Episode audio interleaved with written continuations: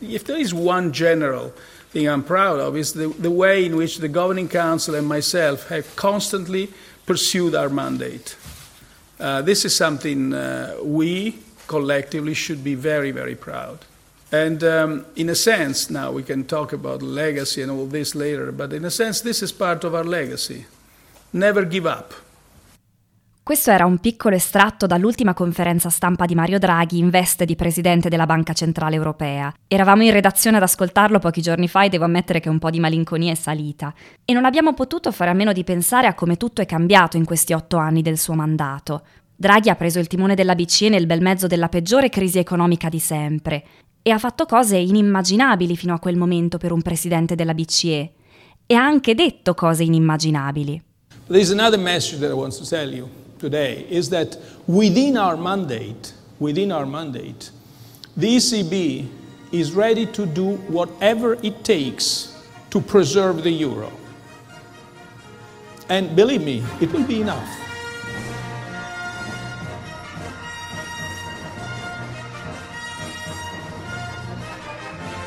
Ecco, con queste parole nel luglio 2012 Draghi ha letteralmente salvato l'euro, non proprio una cosetta da niente. Ora, la maggior parte degli europei ha in generale una percezione molto positiva di Mario Draghi e del suo operato, pur essendo un tecnocrate nel vero senso della parola. C'è da dire però che Draghi è stato spesso accusato di essere uscito dal seminato, o per meglio dire di aver deviato da quello che è il mandato della BCE, cioè il mantenimento della stabilità dei prezzi. Abbiamo appena assistito al passaggio del testimone da Mario Draghi a Christine Lagarde, la nuova presidente, e quindi questa ci sembrava una buona occasione per domandarci: Draghi è stato un buon presidente della BCE? Come è cambiata la politica monetaria negli anni in cui è stato in carica? E che direzione dovrà prendere la nuova presidente Christine Lagarde? Oggi abbiamo invitato per discuterne Tommaso Monacelli, professore di politica monetaria e direttore del Dipartimento di Economia all'Università Bocconi. Io sono Greta Ardito e siamo arrivati alla quinta puntata della Voce in Capitolo. La Voce in Capitolo. Analisi critiche e risposte utili sui principali temi economici, politici e sociali del nostro tempo. Questo è La Voce in Capitolo, il podcast della Voce.info.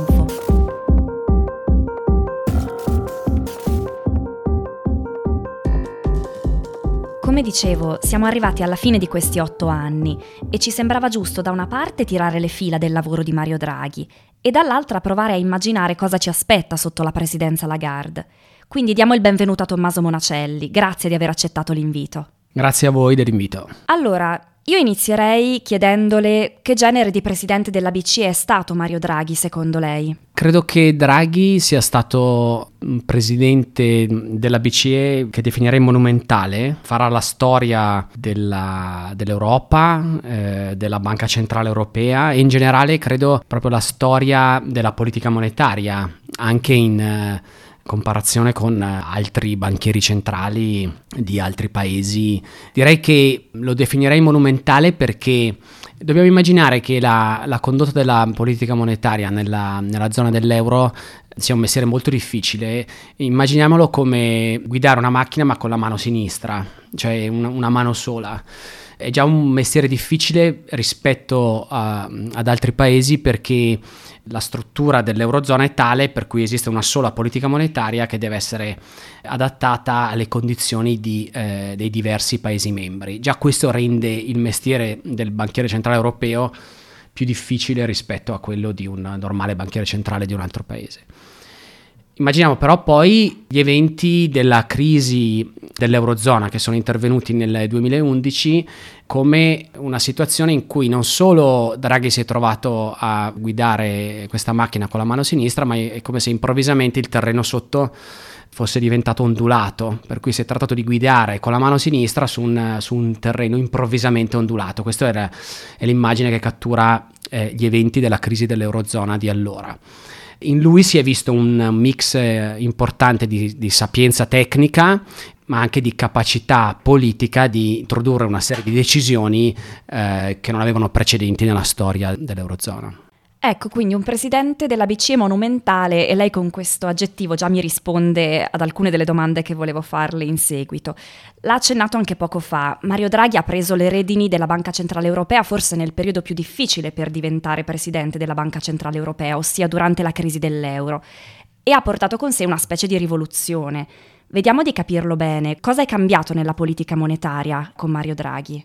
Draghi si è trovato di fronte eh, a quello che Ben Bernanke, che era invece il eh, presidente della Fed eh, durante la crisi del 2008 negli Stati Uniti, che poi si è irradiata ai mercati internazionali e a tantissimi paesi sviluppati, inclusa l'Eurozona, Draghi si è trovato di fronte eh, probabilmente alla crisi più importante, più devastante della storia, questo per, nelle parole di Ben Bernanke, nelle condizioni di cui dicevo prima, cioè proprio guidando con la mano sinistra e su un terreno che si faceva veramente ondulato. E la risposta è stata quella di immaginare strumenti che mai prima la BCE aveva incluso nel proprio arsenale, principalmente le operazioni di rifinanziamento delle banche, operazioni straordinarie di rifinanziamento delle banche e anzi direi tre, un secondo il, le, le, cosiddette OMT che sono operazioni di, di, intervento di acquisto dei titoli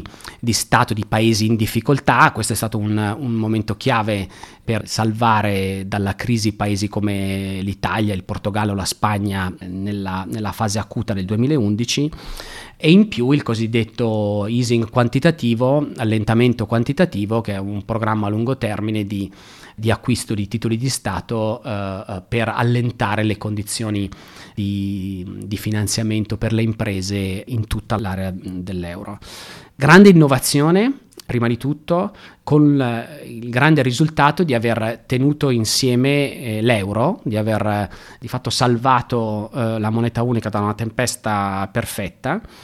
Un terzo grande risultato, cioè aver introdotto una flessibilità nella politica monetaria della BCE che permetta di far fronte al difetto strutturale di cui dicevo prima, cioè l'impossibilità della politica monetaria in Europa di eh, adattarsi alle condizioni diverse dei diversi paesi.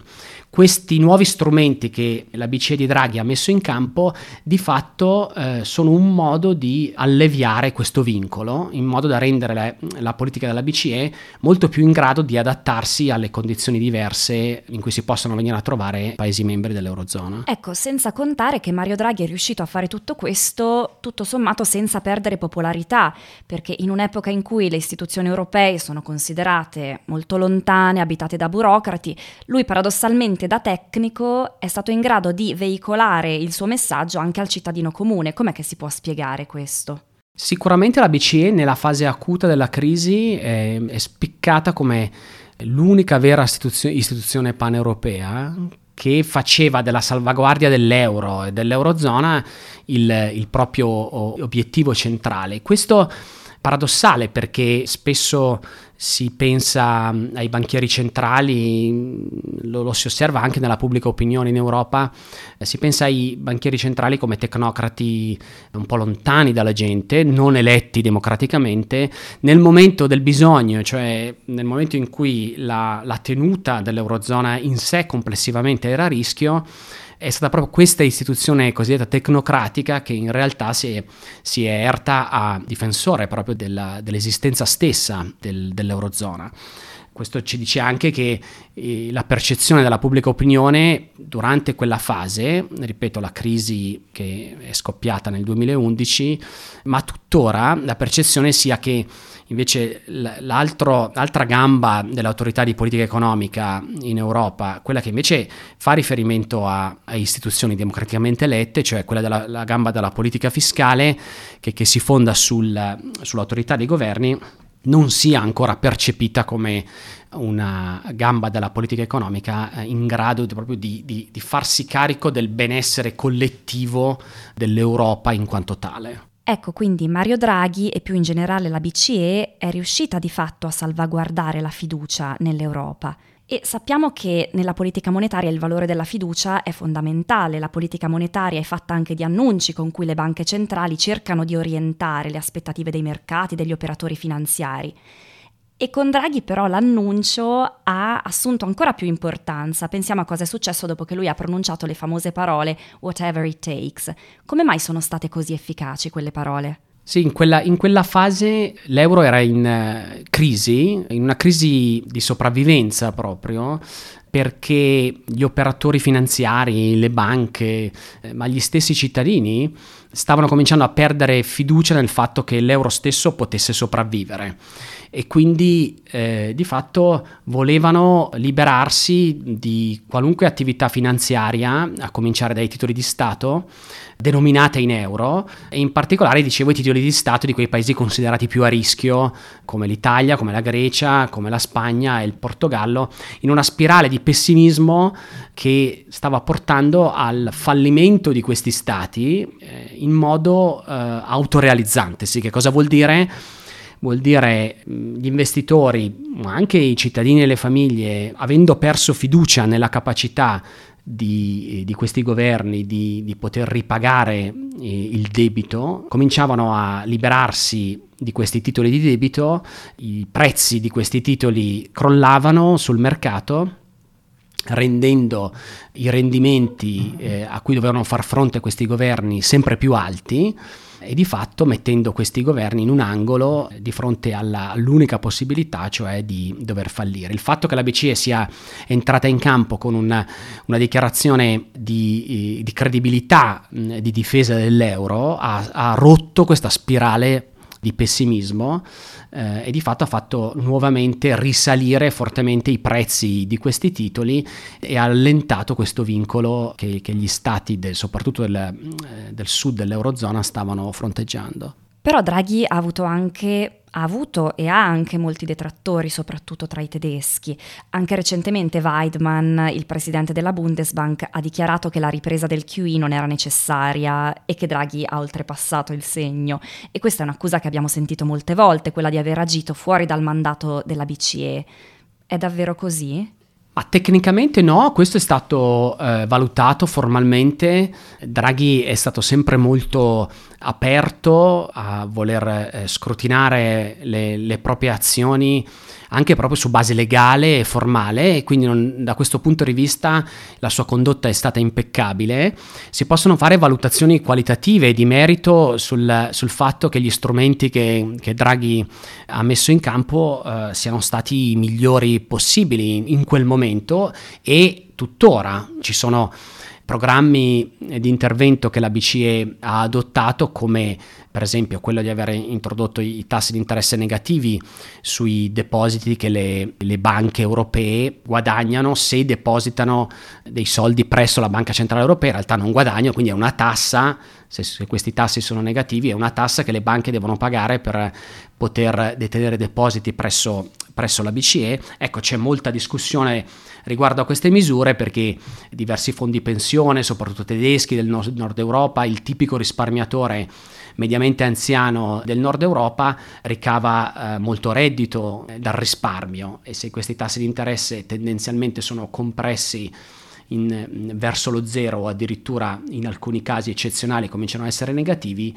certamente questa tipologia di, di, di, operatore finanziario, quindi di risparmiatore, eh, si vede penalizzata. Ovviamente Draghi ha sempre insistito molto sulla, sulla presenza anche di benefici nel, nell'adottare queste politiche e certamente quello che sembra è che gli effetti di beneficio siano stati superiori eh, ai costi, ogni politica monetaria, ogni politica economica è da valutare rispetto a un equilibrio tra costi e benefici e tuttora la, la linea sottile che la BCE segue è quella di eh, ritenere che i benefici dei tassi negativi siano superiori ai costi. E se invece dovessimo fare delle critiche più puntuali a Draghi, quali potrebbero essere? Ma ci sono due categorie di critiche. La prima più obiettiva, mh, mm, ma che non ritengo fondata, sia quella di complessivamente nei propri otto anni di non essere riuscito a tenere l'obiettivo di inflazione oggettivamente in linea con il cosiddetto valore numerico del 2%. Questa critica è parzialmente infondata perché è difficile per il cittadino comune valutare quale avrebbe potuto essere lo scenario alternativo, cioè le politiche messe in campo dalla BCE di Draghi è molto facile immaginare che abbiano sostenuto il tasso di inflazione che avrebbe, in realtà avrebbe, avrebbe potuto essere molto più basso di, di, quello che abbiamo osservato e quindi non essere arrivati al, al 2% sì è un parziale insuccesso ma direi che da questo punto di vista il bicchiere è mezzo pieno e non mezzo vuoto. Eh, forse una critica su cui sono più d'accordo è quella di essere intervenuto in ritardo, cioè eh, tutto quello che la, la Fed, cioè la Banca Centrale Americana, ha fatto in risposta agli eventi della crisi eh, per gli Stati Uniti iniziata nel, nel, 2008 è stato fatto veramente con grande celerità e in mh, collaborazione con stretta collaborazione con l'autorità di politica fiscale negli Stati Uniti. Ora, è difficile, in parte questa è una critica per Draghi, anche se è, un, è, un, una, è una critica un po' ingiusta, perché Draghi ha fatto il meglio di quello che era possibile per lui in quel momento, eh, innanzitutto perché si trattava di, di, creare strumenti radicalmente nuovi, rispetto ai quali bisognava costruire il consenso degli altri banchieri centrali in Europa che partecipano al board eh, della BCE e. In secondo luogo riuscire a, a, a cooperare, a collaborare con l'autorità di politica fiscale in Europa è per costruzione impossibile visto che non esiste formalmente un'autorità di politica fiscale in Europa, ma esistono tanti Paesi membri, ognuno con la, con la propria con la propria politica fiscale, quindi questa dimensione della cooperazione tra politica monetaria e politica fiscale è per costruzione impossibile o difficilissima in Europa, il che è uno dei problemi principali che la zona dell'euro ha. E ora si apre invece l'era Lagarde, che tra l'altro nella sua prima audizione al Parlamento europeo ha detto che le sue parole saranno rivolte non tanto agli operatori del mercato quanto piuttosto agli abitanti dell'Eurozona. Questo cosa ci dice su che tipo di presidente potrà essere?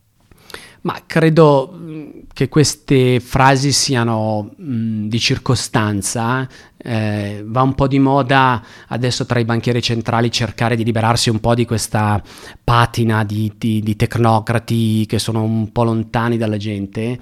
Credo che mh, mm, Draghi sia un esempio di, di, banchiere centrale che ha mantenuto una plomb, eh, se volete, tipico da tecnocrate, ma che contemporaneamente attraverso le proprie azioni, è un modo di dire che le, le azioni parlano molto più delle parole, è riuscito a essere molto popolare. Magari non lo è in Germania, ma perché le politiche di Draghi vengono eh, da una parte della popolazione tedesca ritenute costose, ma generalmente in, in tutto il quadro europeo dei, dei cittadini europei il, gli interventi di Draghi, per quanto tecnici, gli hanno permesso di comunicare con, con il cittadino comune. Quindi non credo che la GAR potrà discostarsi troppo dal fare quello che un banchiere centrale deve fare, cioè fare bene il proprio mestiere, che ricordiamo è un, è un mestiere prima di tutto tecnico, in cui è richiesta molta competenza.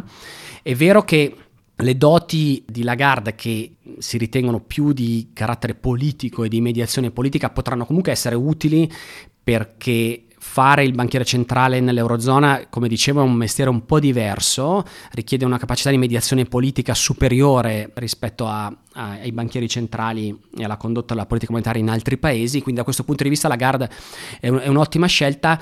Eh, la sfida su cui eh, Lagarde è attesa è proprio quella della competenza tecnica, perché quello che abbiamo visto con la crisi dell'Eurozona è che eh, guidare con la mano sinistra in un, in un terreno che diventa molto ondulato richiede competenze precise e capacità di innovazione in queste competenze che Draghi ha dimostrato e che eh, sulla Garda dobbiamo ancora vedere se avremo conferme. Certo, e proprio a questo proposito quello che ci chiediamo è cosa dovrebbe fare adesso Christine Lagarde. Draghi ha tracciato un sentiero abbastanza chiaro, lei farebbe bene a seguirlo, prima cosa, e tra l'altro più in generale c'è ancora spazio per interventi di politica monetaria adesso che i tassi di interesse sono praticamente negativi? Dal lato della politica monetaria credo che il sentiero sia tracciato nel, nel senso che eh, in, que- in, questo sta l'innovazione importante, storica del mandato di, di, Draghi. L'arsenale di strumenti è stato espanso molto, quindi si tratta di utilizzare questi strumenti che non sono solo temporanei, sono strumenti che rimarranno in maniera duratura, si tratta di utilizzarli al meglio. Ecco, da questo punto di vista eh, si valuterà la capacità tecnica da parte di Lagarde di, di utilizzare questo arsenale in modo corretto.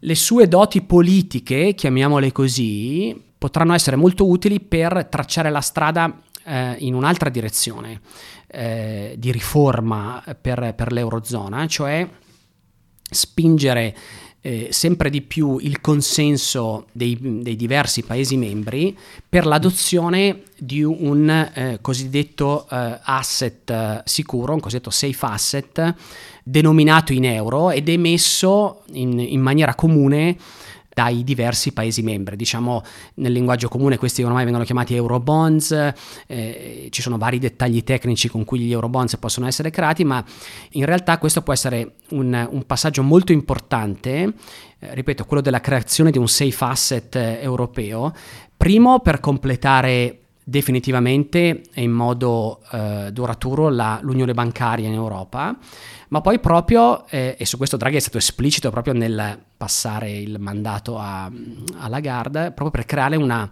capacità fiscale comune in Europa. Eh, di fatto questo vorrebbe dire che un'autorità fiscale europea nel futuro potrà essere in grado di, di indebitarsi emettendo questi titoli di, di debito eh, eh, in euro che eh, siano assicurati di fatto dalle, eh, da tutti i Paesi membri all'interno dell'Eurozona. Questo sarà, sarà un passaggio cruciale per il futuro dell'Eurozona eh, e su questo credo che Lagarde dovrà, ma potrà giocare un ruolo importante. Questa è una necessità che ha sottolineato più volte anche nell'ultima conferenza stampa Mario Draghi, cioè il fatto che la politica monetaria europea non basta più e che una qualche forma di politica fiscale è fondamentale. Per concludere, Passando invece per un attimo agli affari di casa nostra, nell'ultima campagna elettorale sono state mol- molte le forze politiche che hanno proposto l'introduzione del doppio mandato per la BCE, quindi non più soltanto stabilità dei prezzi, ma anche piena occupazione come avviene per la Fed negli Stati Uniti. Lei che ne pensa? È un obiettivo compatibile per un'unione che è soltanto monetaria? Ma in linea di principio non c'è niente di male, anzi... Uh è, è più che desiderabile che una banca centrale operi con un, con un, formalmente con un doppio mandato. Ora però farlo, fare una riforma di questo genere ex post eh, ha più eh, costi che benefici. Nel, in questo senso, di fatto la BCE è vero che formalmente persegue un mandato di inflazione, ma indirettamente non perde mai di vista l'obiettivo di sostenere l'attività economica e quindi generalmente l'occupazione in tutta la, l'area dell'euro.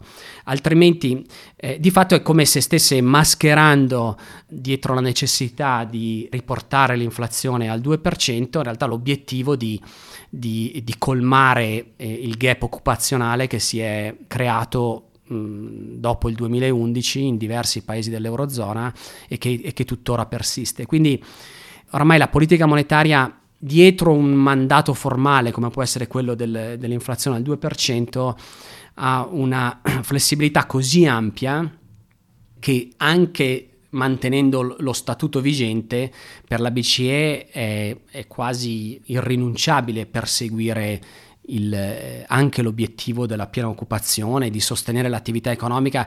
Questo perché inflazione e attività economica reale eh, sono, sono, due aspetti e due facce della stessa medaglia. Occuparsi di una senza occuparsi dell'altra è tecnicamente impossibile. Ecco, quindi solo perché la piena occupazione non è prevista formalmente nel mandato, questo non significa che poi la BCE effettivamente non ne tenga conto. Grazie professor Monacelli per essere stato nostro ospite. Grazie a voi. Grazie mille. Speriamo quindi che anche la nuova presidente della BCE, Christine Lagarde, sia in grado, come Draghi, di guidare l'auto soltanto con la mano sinistra. E ci auguriamo anche che nei prossimi otto anni il terreno non sia troppo sconnesso. Grazie di averci seguito e l'appuntamento è al prossimo mercoledì con la sesta puntata della Voce in Capitolo.